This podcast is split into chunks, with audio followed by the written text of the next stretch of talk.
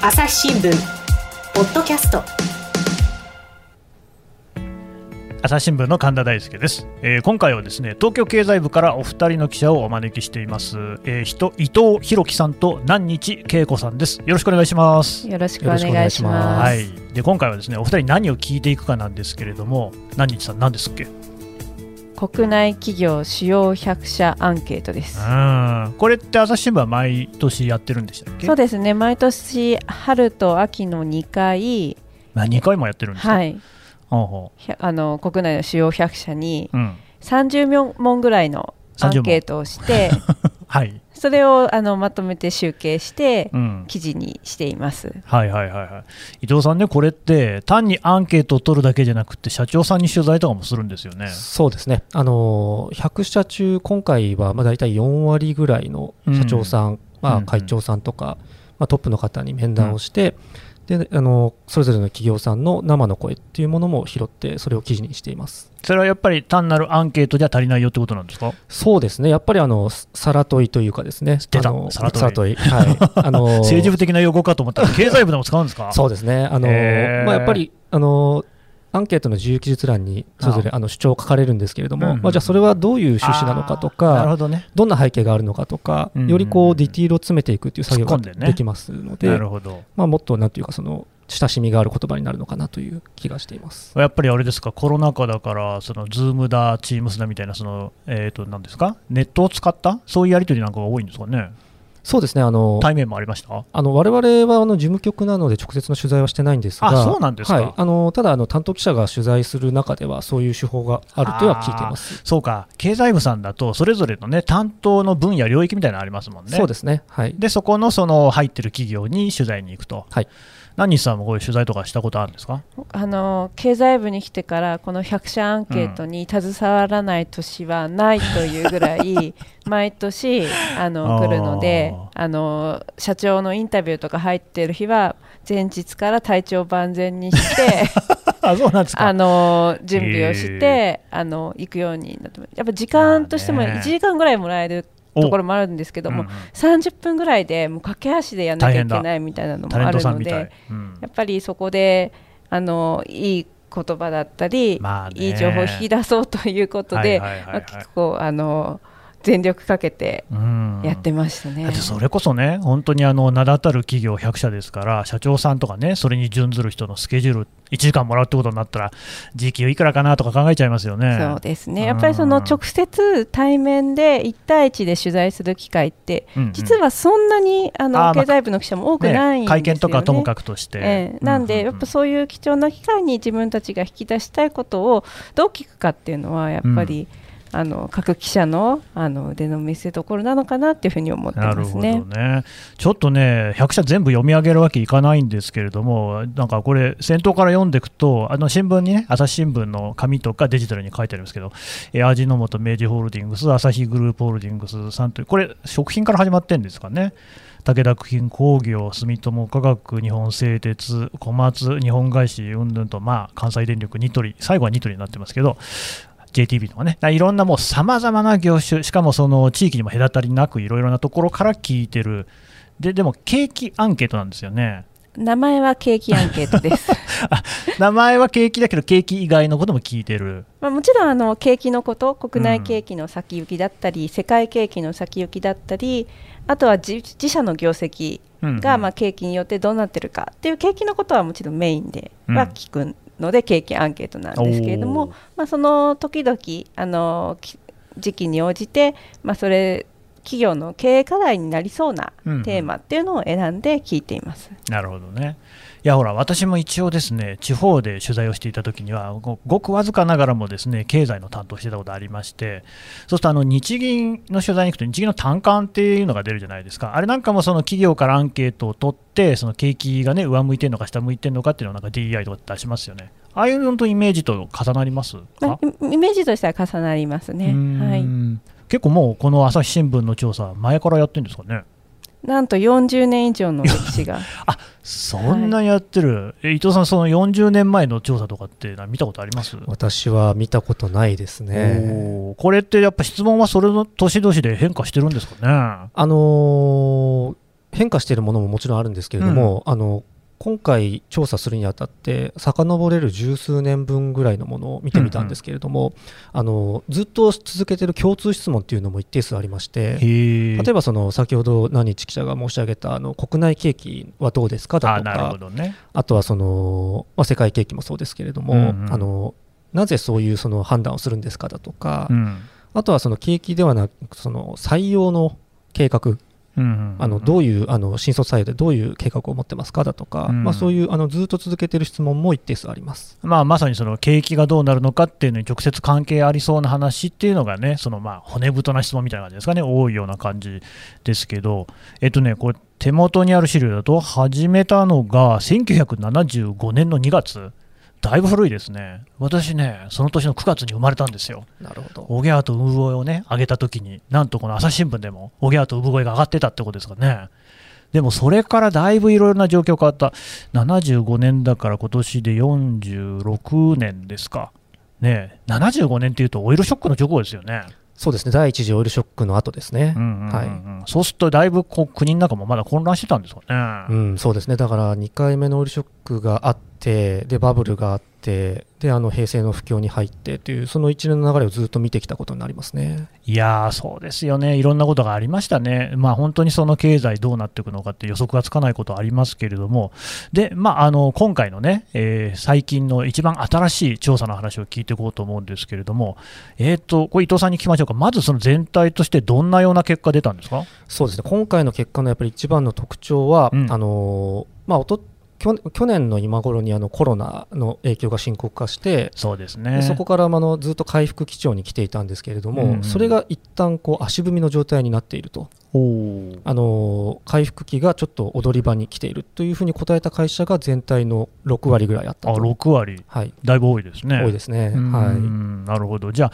あちょっとこう回復してきたかなと思ったらその上がり止まっちゃったってことですか？そうですね。うんなるほど。他にはどんなことが分かりましたか？あと特徴的なのはあの世界景気に関して言うと、うん、かなり回復の傾向が見られるというふうに答えている会社が多かったです。あその日本だけじゃなくて世界全体で見るとこれは回復してきてるねと。はい。見てる会社が多かったんです、ね、そうですね。なのであの、世界は回復基調、国内は足踏みという、その二極化が あの顕著になったのが今回の結果かな顕著になっちゃったんですね、なっちゃいましたね。なんかこの20年ぐらい、そんな景色をずっと見てるような気もしますけれども、あのそのコロナの影響っていうのは当然ね、あると思うんですけれども、ただ世界を見るとね、そうでもなくなってきてるっていうのは、例えばどんな国の影響ありそうですか？そうですね、やっぱり一番言われているのは、中国が先に回復して、うん、もうね、世界の消費を牽引していると。早々とね、はい、そのマスクとかも取っちゃいましたもんね。はい、で、うん、今はちょっと事情変わってきましたが、まあ、東南アジアなんかもあのコロナを抑え込んで、そうですね、はい、非常に調子が良かった時期も続いていたと、あとは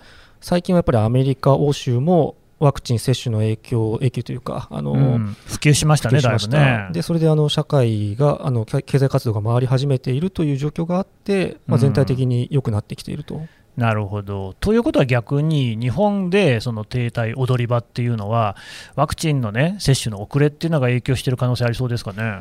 そうですね。やっぱりあの景気アンケートの中でも、うんうん、あのワクチンの接種を急いでほしいというあの国内企業の声というのは非常に多くて、まあ、それがあの国内の景気の回復をとどめている一因というふうに見ている会社は多いんだろうなというふうな印象を受けましたね。なるほど、その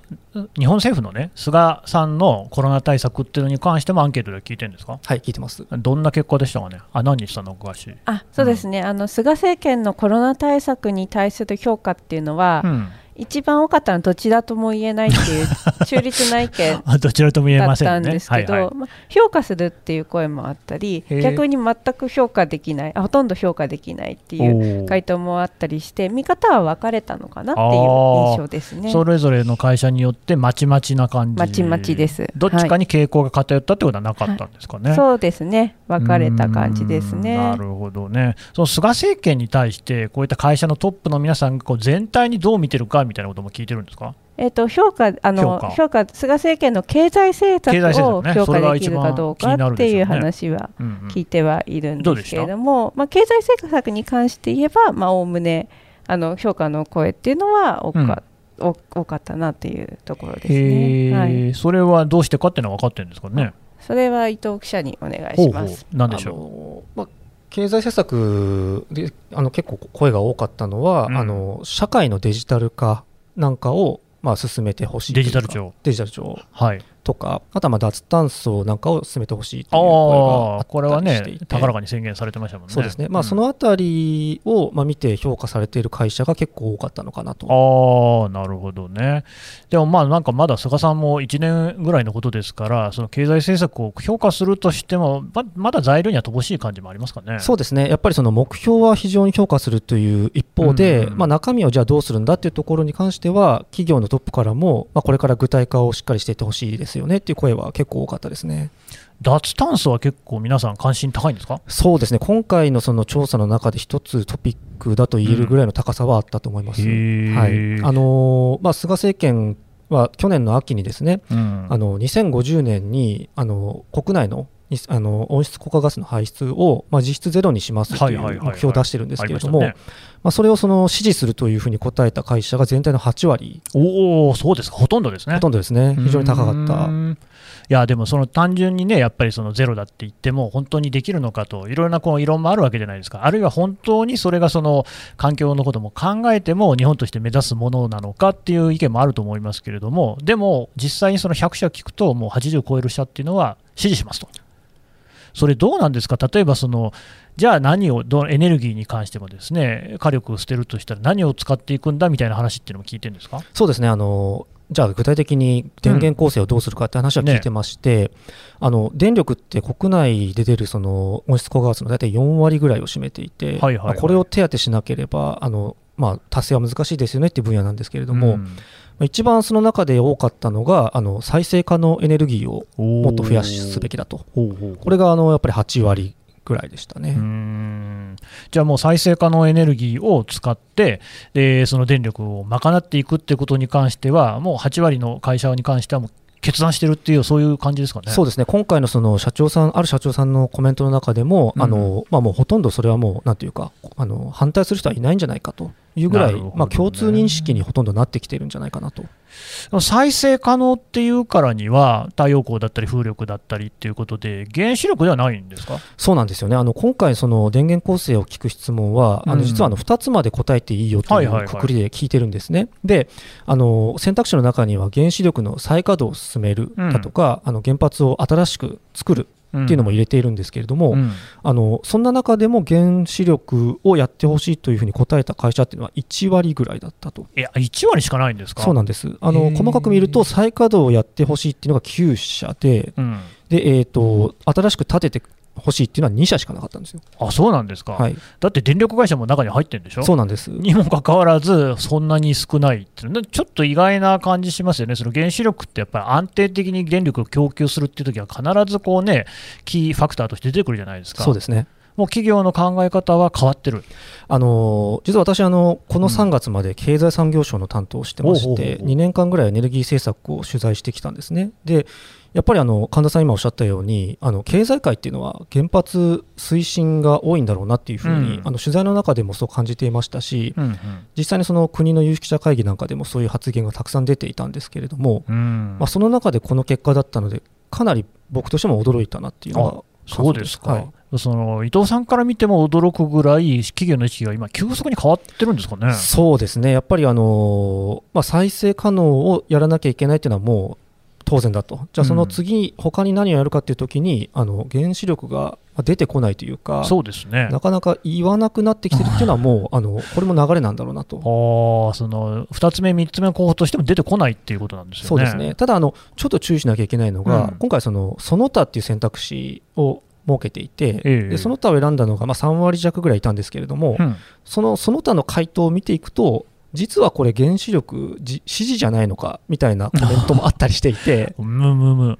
まあなんというかその表だって原子力支持とあんまり言えなくなってきたんだろうなという感じも見て取れました。それはなんか理由あるんですかね。うん、まあ、やっぱり社会全体として、まあ、10年前の原発事故からずっとこう来た中で、まあ、やっぱりそこに対してそんなにやっぱりコンセンサスというかですね、まあね、うん、取れてないというか、ちょっとね、さすがにこの東電をはじめとする電力会社でもいろいろこの数々不祥事といいますか、はい、問題もずっと起こり続けていて、そうですね、なかなか信用できないよねっていうところがね、定着しつつあるのかもしれないですね、はい、逆に言うとこう、うん、エネルギー政策をやってきた人たちも、まあ、そこを覆せなかったと。あのという中で、まあ、こういう再生可能をしっかりやっていくしかないよねっていう雰囲気が、もう政治も含めてで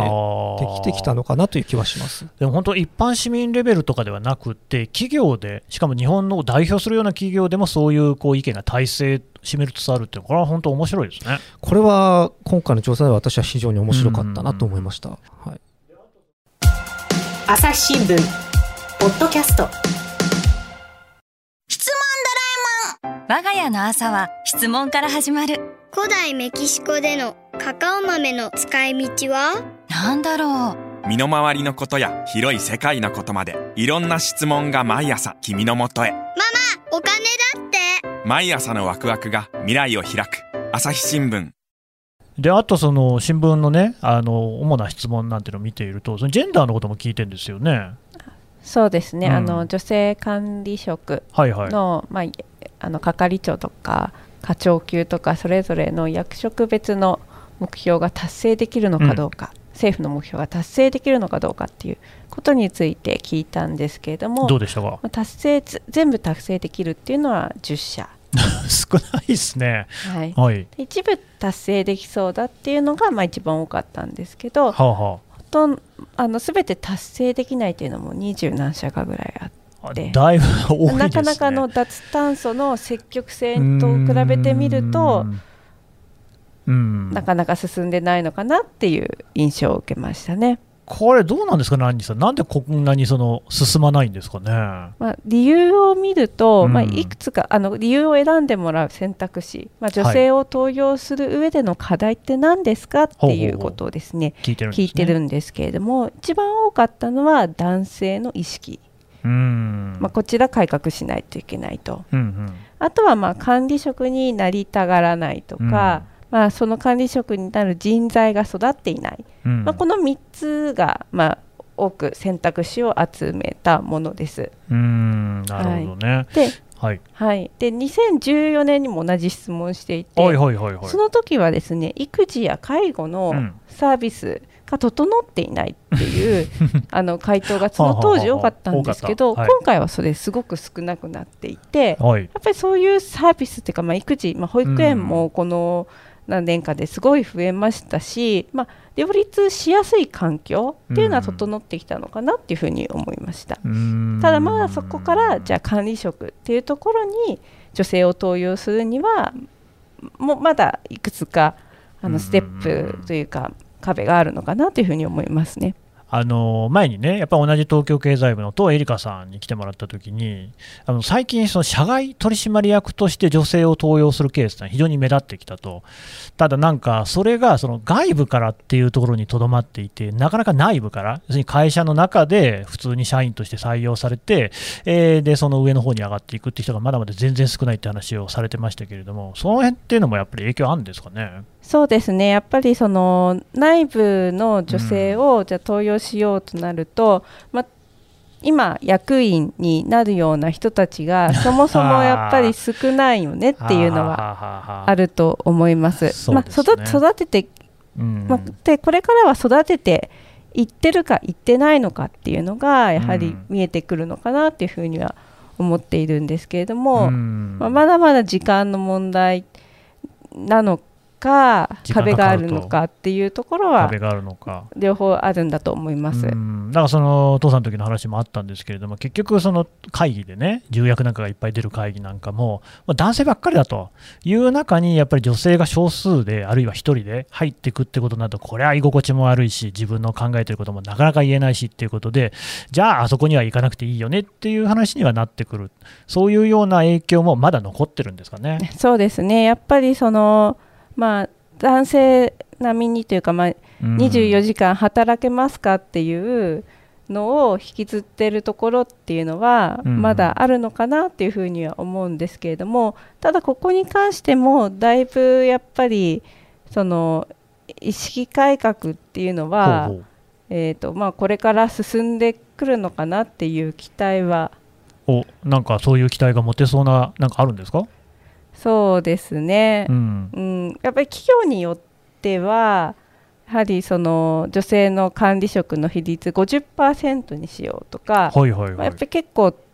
高い目標を掲げて高いですね。で、うん、あのやってるところはあるので、うんうん、まあ、そういうあとはやっぱりその株主とか投資家の目っていうのもその女性がきちんと登用されてるかどうかっていうことを厳しく見るような動きっていうのはあるので企業としてもやっぱりその辺変えていかないとといけないっていうフェーズには来てると思います、ね、いやそれもこの間、その細見るいさんに来てもらった時に話聞いたんです。ジェンダー投資っていうのがあると、でまあ、もっと広く言うと ESG 投資っていう流れがあって、やっぱり社会的にねこう貢献できるようなことを企業として体現しているようなところに投資しましょうっていう流れがどんどん強まってると。でやっぱその女性のとあの役員の比率が高い企業っていうのが、実際、その企業としての業績もいいんだっていうような数値も出てるっていうことで、投資家としてもそっちの方がうまみがあるっていうね、実際的な話もあるなんていう聞いて、むしろそういうところが経済の方で早く進んでるような側面もあるのかもしれないですよね。そうですね。やはり多様性っていう、うん。うん、まあ、よくありふれた言葉になってしまうんですけれども。ちょっと若干手垢がつきつつありますよね。はい、ただやっぱりそこがあの同じようなあのボーイズクラブではない,、はいはいはい、あの経営層がいて多様な視点で、うん、まあ、意思決定ができているかどうかっていうことはもうよりあの外からの目の方が厳しくなってきているのかなっていうところだと思います。うんし、まあ、その方が実際にね、儲かるってことになればそういう流れになるのかな。あと、そのアンケートで記事で読んでいて、ふーんと思ったのが、その夫婦別姓に関しても聞いてるんですよね。あそうですね、うん、はい、聞きました。これ、導入必要ないって言ってる社は何社？あ、えっと、ゼロですね。これは、あの、会社としての答えというより、経営者としての意見ということで聞いたんですけれども、まあ、導入、これはする必要ないよねっていうところはゼロでした。うん。でも実際、会社でその、まあ、旧姓であったり、通称だったりみたいなのを使う流れなんていうのも、もうあ確実なものになってる。そうですね、やはり旧姓使用を認めてるケース、うん、会社っていうのはすごく多いです。なるほどね、だからまあそういう意味でも、だいぶこれも昔に比べれば意識は変わってるんですかね。そうですね、だいぶ意識は変わっていると思うんですけれども、けれどもあのやっぱり実際にこう役員になったりとかした時にその戸籍名と通称名が違うっていうケースが発生するので、あそうですよね、だ結構そういうその文書であったり、その役所に出す書類が特にそうだっていう話をね、あの中小企業の、ね、取材を主にしている次の時代っていうメディアの杉本さんという話人の話で聞きましたけど、すごい弊害が大きいと。まあ、そりゃそうですよね。やっぱりこう正規の文書っていうことになると、登記であったりとか、これは必ずこう自分の実名をこう使わなきゃいけない。そうしないと法律に反しますからね。それを全部変えなきゃいけないってことになると、これは大変。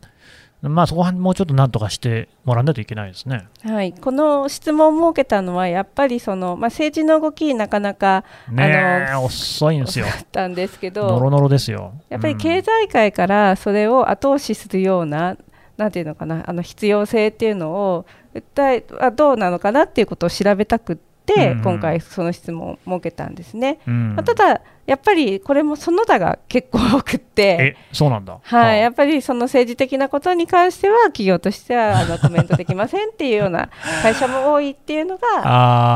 まああのらしいっちゃらしいなって思っています。政治的っていうとすっかり政治的になりつつあるオリンピックとかっていうのはどうなんですか？聞いてますか？オリンピックについても聞いたんですけれども、はいはいこれもその他が一番多いんですよね。やっぱりそうなんですね。はい。まあ、ただ、えーと、開催あのするべきだ、まあ、観客入れて開催もしくは、えーと、観客入れないで開催っていうのは20社ぐらいかな、うん、あってで中止とか延期っていうのも、まあ、9社あったんですけど、まあ、回答欄を選んだ会社は開催の方が多かったんですけど、うん、まあ、その他っていう意見を見ると、うん、やっぱり慎重論。あそうなんですね、はい、感染者絶対感染再拡大しない覚悟が必要だとか、うん、まあ、そういう意見も、うんうん、結構慎重な意見も多かったかなっていうなるほど。印象ですね。伊藤さんね、まあ、今までの話、総合して考えると、そのまあ、エネルギーの話もそうだし、ジェンダーの話もそうだし、まあ、オリンピックもそうなのかもしれないですけれども、なんていうか、もう政治に先んじて、企業の方が考え方をこうだいぶ変えてるなっていう印象ですけど、その辺どうですか？そうですね、やっぱりこう、うん、企業によってはね、10万人近い従業員を抱えている会社もあって、ね、じゃあ、そういう人たちが、まあ、どう幸せにというか、うんうん、よ良いその企業生活を送っていけるかっていうことを考えると、まあ、対応しなければいけない事柄っていうのがやっぱりあって、うん、でそこに対応してきてる会社がやっぱり出てきてるんだなっていうのは今回思いましたね、見てみたときに。どうなんでしょうね、まあ、これなかなか一概に言えないところですけど、政治家も当然、その有権者の動向っていうのを見極めてね、その政策を打ったり、訴えをするわけなんですけれども、企業っていうのも実はそこら辺に関しては、政治家以上にね、ひょっとしたら見ているところがあって、やっぱり自分のところの商品、サービスを買ってもらわなきゃいけないっていうところでいうと、あるいは投資家のね、さっきの話もありますけれども、よりこのやっぱりその社会に対して貢献しているっていうところは、より明示的に見せなきゃいけないなっていう意識も反映されてるんですかね。それはあると思いますね。あの、うん、例えば、まあ、その今回の脱炭素でいうと、あのまあ、なぜこんなに日本企業がわっとあの賛成の方向に触れたかっていうと、やっぱり外部の目が相当厳しくなってきていると、それはやっぱり投資家であったりだとか、あの商品を買う消費者だったりっていうのが、まあ、その企業はそのどういう理念を持っているのかとか、どういう行動しているのかっていうことを、まあ、本当にまあ、購買行動だとか株を買うという行動にも反映するような段階に来ていると。でかつその外国なんかもっと厳しくて例えばその脱炭素をやらない企業はあのビジネスをしてはいけないというか、もうビジネス自体だめだと。だめだと。例えばまあその欧州なんかで言えば、まあその車なんかは顕著ですけれども、なるほどはい、もう排ガスこれだけ出している会社には罰金ですとか、本当に厳しいその、まあ、あの措置を取らざるをあの取ら取られるような状況が生じていると、やっぱりそこに対応していかないと、もう企業自体生き残っていけない、で社員も幸せに生きていけないっていうところは突きつけられたときに、やっぱりその対応を迫られているのかなと。うんで伊藤さんね、まあ、同じ男性として一つね、さっきのジェンダー絡みで聞きたいんですけど、まあ、聞きたいっていうかね、正解のある話じゃないんですけど、まあ、やっぱりそうは言ってもその管理職の女性っていうのが少ないっていう状況まだあると。で、政治でなんでこれがね、政治もやっぱり議員って特に国会議員なんて全然まだ少ないわけですね。それは自民党も立憲民主党も全然少ない。なんで少ないのか。で、もともと国会議員としてそこに地盤を持って何期も当選してきた人が男性だから、それを押しのけないことには新しい女性の候補って出せないわけですよね。企業も多分同じことが言えるんですよ。すでに出世コースに乗っている人っていうのが基本男性で、誰かを蹴落とさないことには管理職に女性を入れられないっていう構図は似てるのかなと。で伊藤さんも私も男じゃないですか。どうですかね、我々例えばですよ、まあ、枠っていうものを女性に作る。じゃあまあ5割、あるいは3割、これ女性だ、管理職ね、決まった時に、もうそこにはいけなくなるわけじゃないですか。伊藤さんはそれでも大丈夫ですか？難しい質問ですね。まあ自分が実際そうなった時にどう思うかっていうのはちょっとなかなか難しいなとは思うんですけど、ただその、まあ、私もその今子育て世代で、実際の私も育児休業を半年取ったりした経験があってですね、まあ、そういうその社会の中でそういうことをやっていく人はどんどん増えてきてるわけですけれども、うん、まあ、そのじゃあその枠がはめられて自分がそこに行けませんよねっていうふうにあのなった時に、まあ、それでもやっぱり受け入れて、あのこう社会の、まあ、ジェンダーバランスっていうのをなんでしょうねこうより普通に近づけていくっていうことを、まあ、男性側も一定程度受け入れないと、うん、まあ、なかなか社会っていうのは変わっていかないんだろうなっていうのは思ってるので、まあ、仮にそういう場面になったら、まあ、受け入れようかなという気持ちはあるんですけれども。僕はね全然大丈夫なんですよね。あそうなんですそれなんでかっていうと、マネジメントの仕事に興味がないんですよね。なるほど。うん、なんかそういう発想みたいなのがもう少しフラットに。でもっと欲を言えばですね、その管理職よりも給料が僕らの方が上がればですよ、別に 管理職なんかお好きにどうぞって話にはなるじゃないですか。はい、そうですね。なんかそういうふうに、でもどうなんでしょうね、何日さん、そういうふうに企業変わったりしないですかね。うん、そうですね。やっぱり、うん。今のその出世ルートみたいなそういうそのその出世コースの多様化、キャリアプラスの多様化っていうのがもう今必要になってきていて、今だとそこのパスからこう外れた人はなかなかそのルートに戻るのが難しいっていうのが一つ大きな課題だと思うんですけど、まあ、そうじゃないその外れた人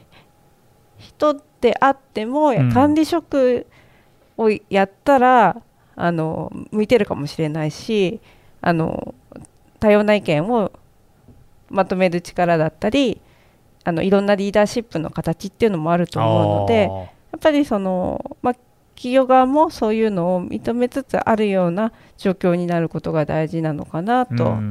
あとはやっぱり一人の社員として、まあ、その企業の中でしか通用できないその腕っていうかいうのではなくってやはり社会に対してどこでも通用できるようなその人材になっていかなきゃいけないのかなっていう課題もあるように思っていますね。まあ、そこはこう、まあ、詰まるところ、ね、人間一人一人の生き方みたいなところにもこう関わってくるのかもしれないですね。はいそうですねいやしかし、このアンケート一つとってもいろんなことが、ね、見えてくるもんですね。はい、お二人、今回はどうもありがとうございました。ありがとうございました。朝日新聞ポッドキャスト。というわけで、えー、東京経済部伊藤弘樹さん、何日恵子さんの話を聞いてきました。で、さてですね、何日さん、今回ですね、お知らせがあるってことですね。はい、えっと、はい、今回、国内主要100社アンケートをもとに、うん、私とあの伊藤記者で記者サロンを7月3日13時から、うん、経営者100人の意識は、うんうん、コロナ、ジェンダー、脱炭素というテーマでやらせていただきます。7月3日って何曜日でしたっけ？土曜日です。あじゃあちょっとね、会社のお休みの日の人も多いでしょうから、ぜひね、13時っていうね、またいいですよね、お昼ご飯食べて。そうですね。ちなみに、まあ、そのアンケートをもとに話をするってことですけど、どんなような話するんですか？そうですね、基本的には、あのー、うん。ま今の段階ではまだ、えーと、記事として出してないんですけど、ね。はいはい、まあジェンダーとか脱炭素とかの項目について、うん、結構あの切り込んでというかいこうかなというふうに思っています。いやなんせ伊藤さんね、その脱炭素の話、確かに本当に興味深いですよ、これね。そうですね、うん、あの今回その、アンケートだけじゃなくて、うん、その全く別の人にこのアンケートの結果を見てどう思いますかっていうことも聞く取材もやっておりまして、うん、そうなんですね。で例えばその学生活動家の農場桃子さんとか、はいはいはいはい、あとあの産直サイトの食べ直っていうやあのサイトをやってるあの会社の秋元社長とかすごい成長したんですよね、そうですね、ね、はい。まあ、そういう方々にこう社会の脱炭素化が、まあ、どうなってるかとかこの結果を見てどう思いますかっていうところを聞いたりした要素なんかを交えつつ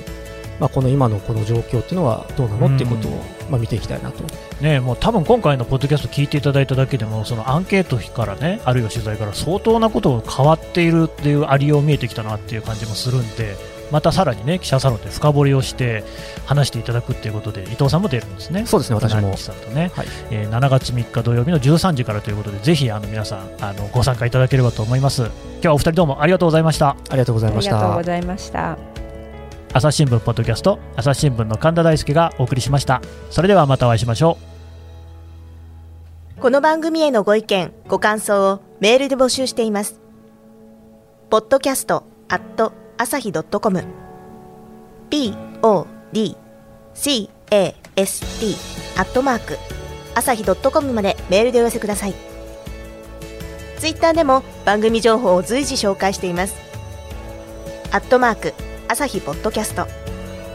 朝日新聞ポッドキャストで検索してみてください。